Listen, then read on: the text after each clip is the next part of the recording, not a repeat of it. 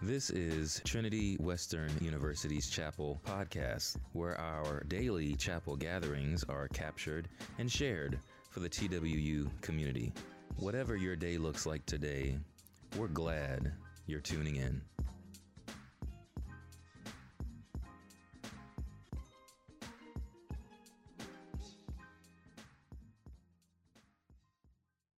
Known Todd for quite a while. He's from Southern California. I met him uh, as he serves as a role as in the role of chaplain at Biola University. I, I served in a role that same role here for a number of years, and we met during the course of that. And I so appreciate him. He really does have a deep desire to see people in the depths of their heart come to know Jesus and to follow Jesus in a deep way at his campus there in California and now on our campus here. So he'll be in chapel today and tomorrow. So let's welcome Dr. Todd Pickett. Well, good morning. It's good to be up, up here, that is, up in Canada. You know, I want to begin with a, um, a story, uh, and you, are supposed to begin with a joke, right? Well, I'm, I'm not going to do that. I'm going to begin with kind of a sad story. I was in a restaurant maybe a couple years ago, and I ran into one of our former graduates from Biola University, somebody I actually knew well. He'd been in a couple of my classes and we hadn't talked though since he graduated. And so I asked him, you know, um, how are things going? And of course, one thing leads to another, and I'm asking about what church he's going to now and what's going on in his spiritual life. And and you know, he it became clear that he was really no longer walking with God. He said, "Well, you know, I don't I don't really go to church, and I I actually don't really call myself a Christian anymore." And um, I said, uh, "Yeah, tell me more about that." And he said, you know, I just, I just felt like I couldn't live up to it. I felt like I really couldn't represent well what a Christian was, and I, and, and, it was just too demanding. And, and then he kind of vaguely said, you know, there's just some things I need to get through life. Um, and, uh, and they weren't very Christian things. So it was a sad conversation. Uh, uh you know, on the one hand, I kind of admired him because he was saying, Look, uh, I, I, don't really present, I'm not a good ambassador for Christianity, and so um, I know what it requires. Um, and I can't do that. So I appreciated his kind of um, esteem for the fact that the Christian life, yes, is a rigorous calling. Um, but I was also saddened because I couldn't help but think he somehow got the wrong message about how to walk the Christian life. Kind of reminds me in, in, in um, John 6 when Jesus has some hard things to say to a big crowd, right? And most of them just walk away. And I go, well, that's not what we were looking for. And then uh, Jesus turns to the disciples and said, Are you going to walk away too? And Peter says, Where else would we go? You have the words of life. Well, that, that's always been a powerful verse for me. Yeah, there's some very difficult things about being a Christian, some very hard things about walking the way. But where else would we go? Jesus has the words of life. Um, there's evidence in Jesus' own day that even uh, Christians or Jews then felt the way of God, the Torah itself was a kind of burden, a hard thing to carry out. And Jesus addresses the Pharisees here in Luke 11, and he says, You experts in the law, woe to you because you load people down with burdens. Kind of burdens is what I felt from this guy in the restaurant. You load people down with burdens that they can hardly carry, and you yourselves will not lift one finger to help them. So apparently, in Jesus' own day, people lived, lived out the Hebrew faith, at least, as if under a burden that they could hardly carry. And it sounds like the Pharisees had a lot to do with making people feel that way.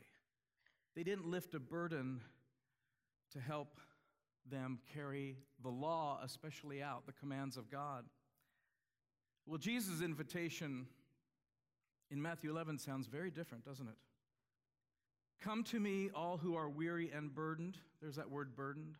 And I will give you rest. Take my yoke upon you and learn from me, for I am gentle and humble in heart, and you will find rest for your souls, for my yoke is easy and my burden is light the uh, Jews listening to him would immediately know what the yoke referred to. The yoke would refer to the law. And of course, you know what a yoke is it's something that goes over an animal's back or two animals' back while they're plowing to help them stay on the way. To help them stay on the way. So the Jews would have instantly recognized that that Jesus was referring to the Torah, right? The way of God when he says the yoke. But here Jesus says the opposite. He says, You should be experiencing the yoke as something gentle, as something restful. Now we know that Jesus, Matthew says, You know, I haven't come to erase any of the law.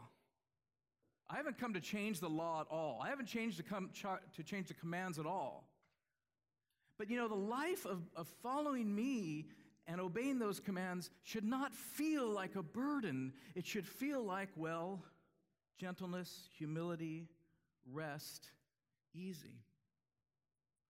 And I wonder how people do experience this. How many people do kind of experience life as a, the Christian life as a burden, of never measuring up, of being inadequate? Um, I do think much of our experience is like this. In fact, I think maybe in all areas of our life, we kind of feel a little bit like this. We have a perception of where we should be, who we should become, what we should achieve. We should be more successful, more talented, more desirable, more mature. And I think we all have a, a kind of vision or idea of who we should be. And then we have a perception of who we think we are at this point. And there's a gap, isn't there? There's a gap between the ideals, the shoulds, the ought tos, the law, which is good, and where we feel like we are in the journey.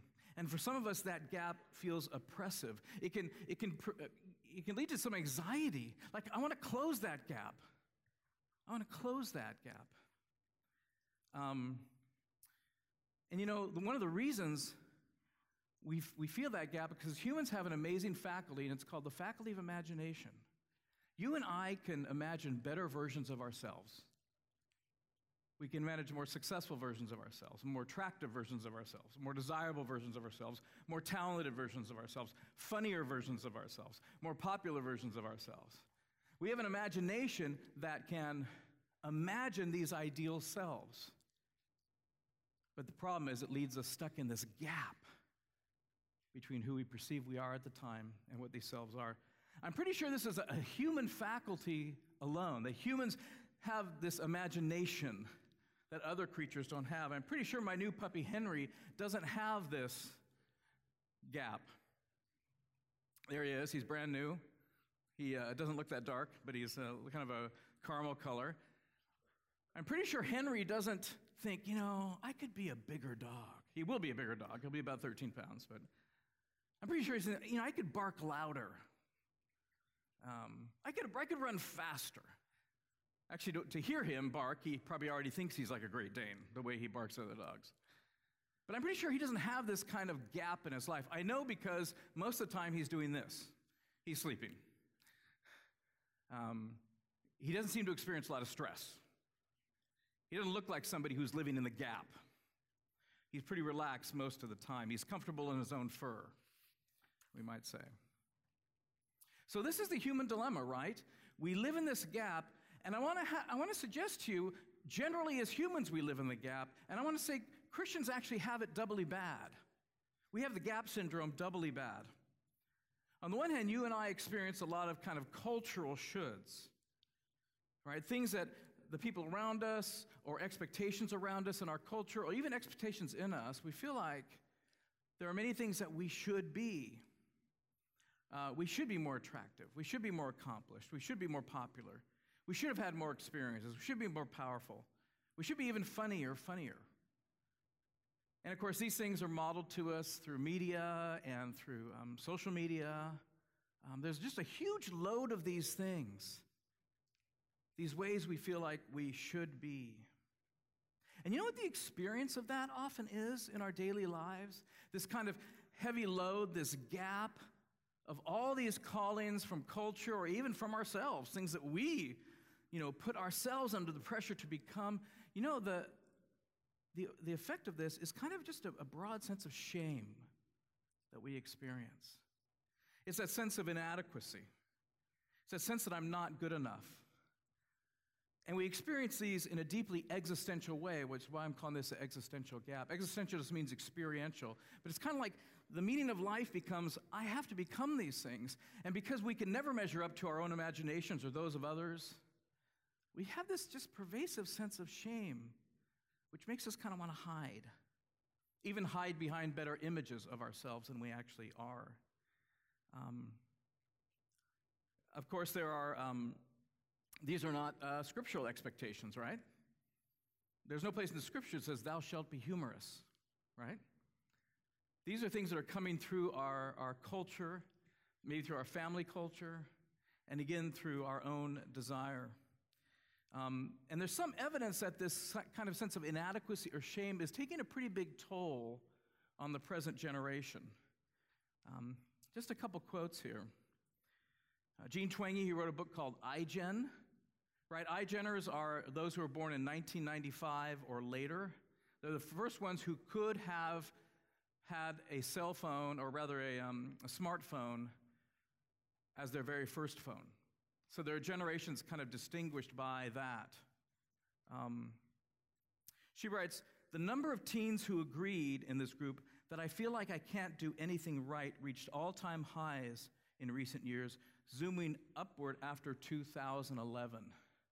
So 2011 is when those born in 1995 would have been 16, maybe getting their smartphones, or those who were born later getting smartphones. So it's, there's an interesting correlation. The cause can't be proven, but there's a correlation between kind of the smartphone and the means by which we can now compare ourselves to others. We can feel our inadequacy deeper, and this notion that I can't do anything right. I can't measure up.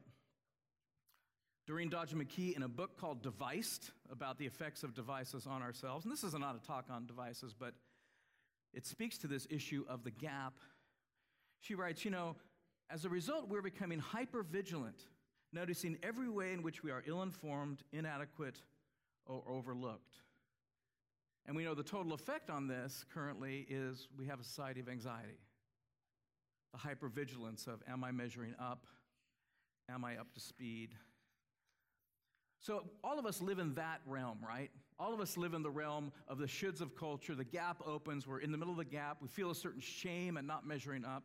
Now, Christians, I argue, have a double gap, right? So, we have on the one side kind of the cultural expectations, whatever those may be for you, but we also have biblical expectations, right? I mean, you can't turn to a page in Scripture where there's not a command, where there's not a virtue we should be developing, where there's not a fruit we should be modeling. So every passage of Scripture kind of pops open that gap as well, right? We should be more loving, more generous, more self denying, more peaceful, more grateful, more evangelistic, more just, and the list goes on and on and on.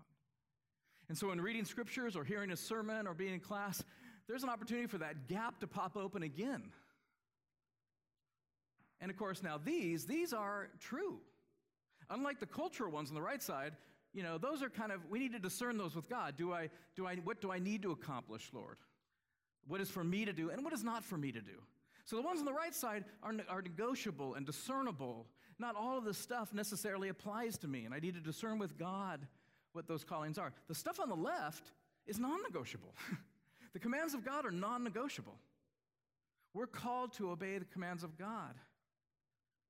But for many Christians, similarly, the effect is one not of shame necessarily, but of guilt. Of guilt. And these, I'm, I'm, I'm suggesting to you, are the burdens that Jesus was talking about when he was talking to the Pharisees. You load them up with these burdens and do nothing to help them. You know, shame is usually uh, usually identifies something that's more global, some way I feel like I am. I'm not funny. I'm not attractive. I'm not smart. It's kind of this I am not, this kind of global sense of self. That's more indicative of shame. Guilt is more indicative of something we've done that we feel guilty for or failed to do that we ought to. So shame and guilt are sometimes distinguished that way as a global sense of self or a sense of what I've done or failed to do. And that might be particularly relevant to scriptural commands. But in any case, the two of them together, wow, that's heavy because they feel similar. They both feel like burdens shame and guilt from cultural expectations, from biblical commands. And you know, I, I sense sometimes that Christians live their lives this way. They get up in the morning and there's a heaviness. And really, what motivates them is a kind of guilt. Well, I'm just going to do better. I can do better. Indeed, uh, this is um, this is often how we live life. And, and the question is, what do you and I do with this burden of shame and guilt? What do you do with it? Well, I think there are some common what we call defenses. Defenses are, are the ways we keep painful self knowledge away from us. If we feel like we're not measuring up, feel like we're uh, inadequate, if we feel guilty, if we feel ashamed, sometimes the project in life becomes I want to keep this painful self knowledge away from me because it's painful, because it's heavy. And there's various ways we do that. Of course, one tried and true way, or not true, but tried way, is we try and deny it. We try to repress the knowledge of ourself, or at least repress the feelings of shame we have. We try to push it down. Of course, you know what happens when you try to push things down. They inevitably leak out. they inevitably leak out. But for a while, it works. People ask us how we are, we say we're fine. Um, we use various defenses socially not to let people in. So we t- kind of take these burdens of painful self knowledge, we push it down. That's one way. Another way is we try to learn it away. This is my favorite way. I thought, well, if I can just know more, if I can just know more, then I can be better. Uh, I'm an Amazon one-click shopper. Anybody? Thank you very much. Um, right? And for me, uh, I read a lot of books. I love to read books. Actually, I just love to order books. I don't always read them. I order them. So when I'm not feeling very good about myself or about my faith or about achievements, I'm going through Amazon. Hey, that looks like a good book that'd help me. Click, one click order, it's on its way. I already feel better. You should see my bedside table. There's like 13 books on my bedside table. It's like the little Tower of Babel that's teetering on my, next to my bed. And I, and I go for a book, I read a few pages, go, oh yeah, and I, I, I, I, drum up again this ideal version of myself. And, but it's another way kind of of deferring what is true right now. So I try and learn it away. And again, there's nothing wrong with learning. I mean, I've got like, I'm in like I finished like 46th grade or something, right? You know, two MAs and a PhD. I love learning. But sometimes learning, well, all the time, learning will not be enough. Sometimes we just try and do better. Our response to our failures or our weakness or inadequacy is, you know what, I'll just do better. And we get ourselves psyched up and say, I'm going to really love my roommate. That's what I'm going to do. I'm going to love them. I love my roommate. In fact, I love my roommate. And that lasts about a morning, right? So sometimes we just try to do better. This is the Nike way, right? Just do it. Now, don't get me wrong, there are things we must do sometimes. But the question is, what is driving it? If shame and guilt are driving it, let me just tell you right now, it doesn't work. Now, don't confuse me here. We are guilty. Objectively speaking, we are guilty all the time. Shame, shame's not so good, actually. I would try to stay away from shame. Because shame's more kind of a global accusation from the devil. But guilt, yeah, absolutely. You and I are guilty all the time. What I'm saying is, guilt is a poor motivator. Guilt is a poor motivator. So, yeah, there are things to do, just do it. But I'm going to tell you if it's, if it's motivated by guilt, if it's motivated by trying to chase away the guilt through my improved performance, it won't work because you know what? Inevitably, it's going to come back. Inevitably, we fail again, or we compare ourselves to someone doing better, and the inadequacy comes back. Another way we try and deal with our shame and guilt, defend ourselves from it, is through living radically. Right? So I, I hear this a lot because I work with college students, and it's a, it's a form of just do better, right? I just want to live radically. And so sometimes they're like leaving school. I'm going to go to Africa, or I'm going to join a fifth ministry. I know I'm involved in four ministries. I'm going to join a fifth one. And so this is kind of a version of doing better. And of course, these people become overcommitted, they become run down, all in an attempt to chase away feelings of shame and guilt. Other people just give up, they, they just start numbing it. They numb feelings of inadequacy. And I'm not going to go through that, but you know all the ways people numb. Some of them are respectable, some of them lead to destruction. And I think the guy that I met in that restaurant, I think this was his approach. I think he just fell into despair.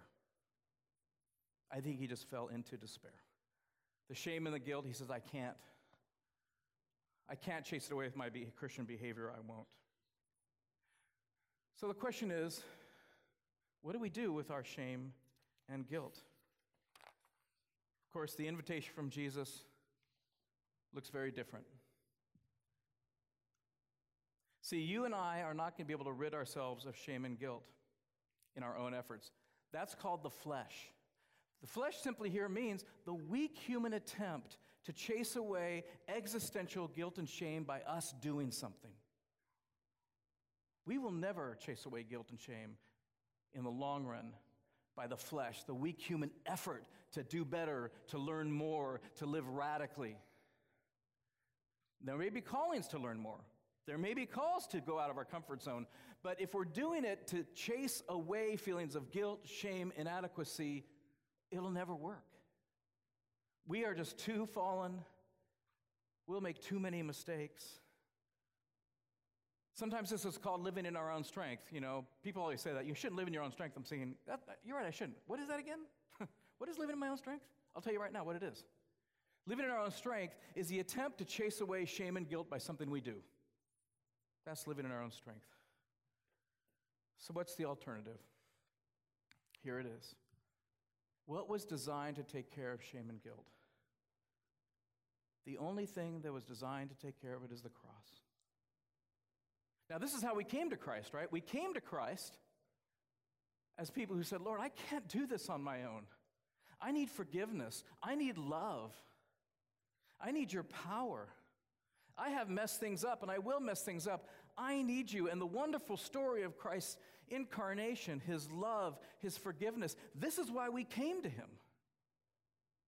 But I'm going to tell you that the story of the atonement of the cross is not just a conversion doctrine, it's a sanctification doctrine. It's how we grow. How we came to Christ is how we grow in Christ. If there's one thing I want you to remember, it's that phrase how we came to Christ is how we grow in Christ. We don't just fly to the cross uh, when we come to know Christ, we fly to the cross every day. Because it's only our return to the gospel that is the best starting point for what we should do next. Not out of guilt and shame, but out of, oh my gosh, today again, I'm accepted. I can't believe it. I can't believe the atonement is for me again today, that it still covers me today. And if there are things to do, things to repent of, things to accomplish, we want to do that in the power of Christ, which is the power of gratitude and love. Because only the cross was meant to deal with guilt and shame. And so we make a daily practice of doing so. I am waiting for the next slide. There it is. Paul prays for the Ephesians, and the prayer is pretty powerful because the Ephesians themselves are Christians. And Paul, in this letter of Ephesians, he, he prays his heart for the Ephesians. I mean, you want to know what Paul wanted for Christians? Look at this. I pray that out of his glorious riches he may strengthen you with power through his Spirit in your inner being so that Christ may dwell in your hearts through faith. That's a little bit of a, of a puzzle. Doesn't Christ already dwell in their hearts through faith? Why is he praying that Christ would dwell in the hearts through faith? He goes on, and I pray that you, being rooted and established in love, may have the power. So, some kind of power he's praying for, together with all the Lord's people. What is the power for? To grasp how wide and high and deep is the love of Christ and to know this love that surpasses knowledge. Don't these people already know that Christ loved them? In our case, don't we already know that Jesus loves me, this I know? Yeah, well, we know it. Well, what Paul's saying is, that's an infinite journey. The love of Christ is so high and so deep that you could just keep going into it. And indeed, that is the calling of every Christian. It is a return to the gospel. It is say, Lord, yeah, I do know that you love you, you love me, but I want to I want to open more deeply at love, and that is Paul's prayer. So what do you and I do with the gap? The existential gap, the sanctification gap?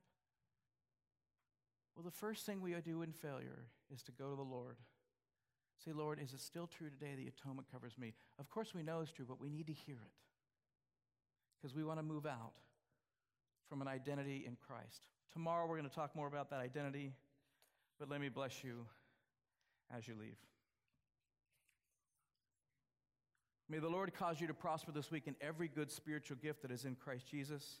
May He keep you, may He watch you, may He guard and protect you and all whom you love.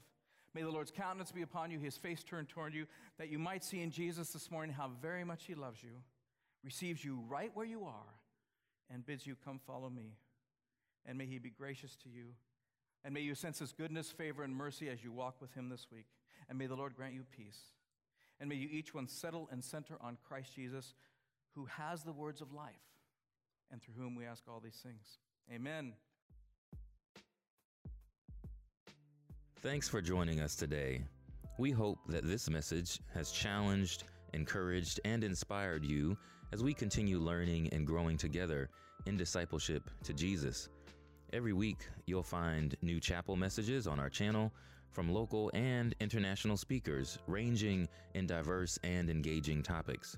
So go ahead and subscribe for the latest of what's going on in chapel. Much love and happy listening.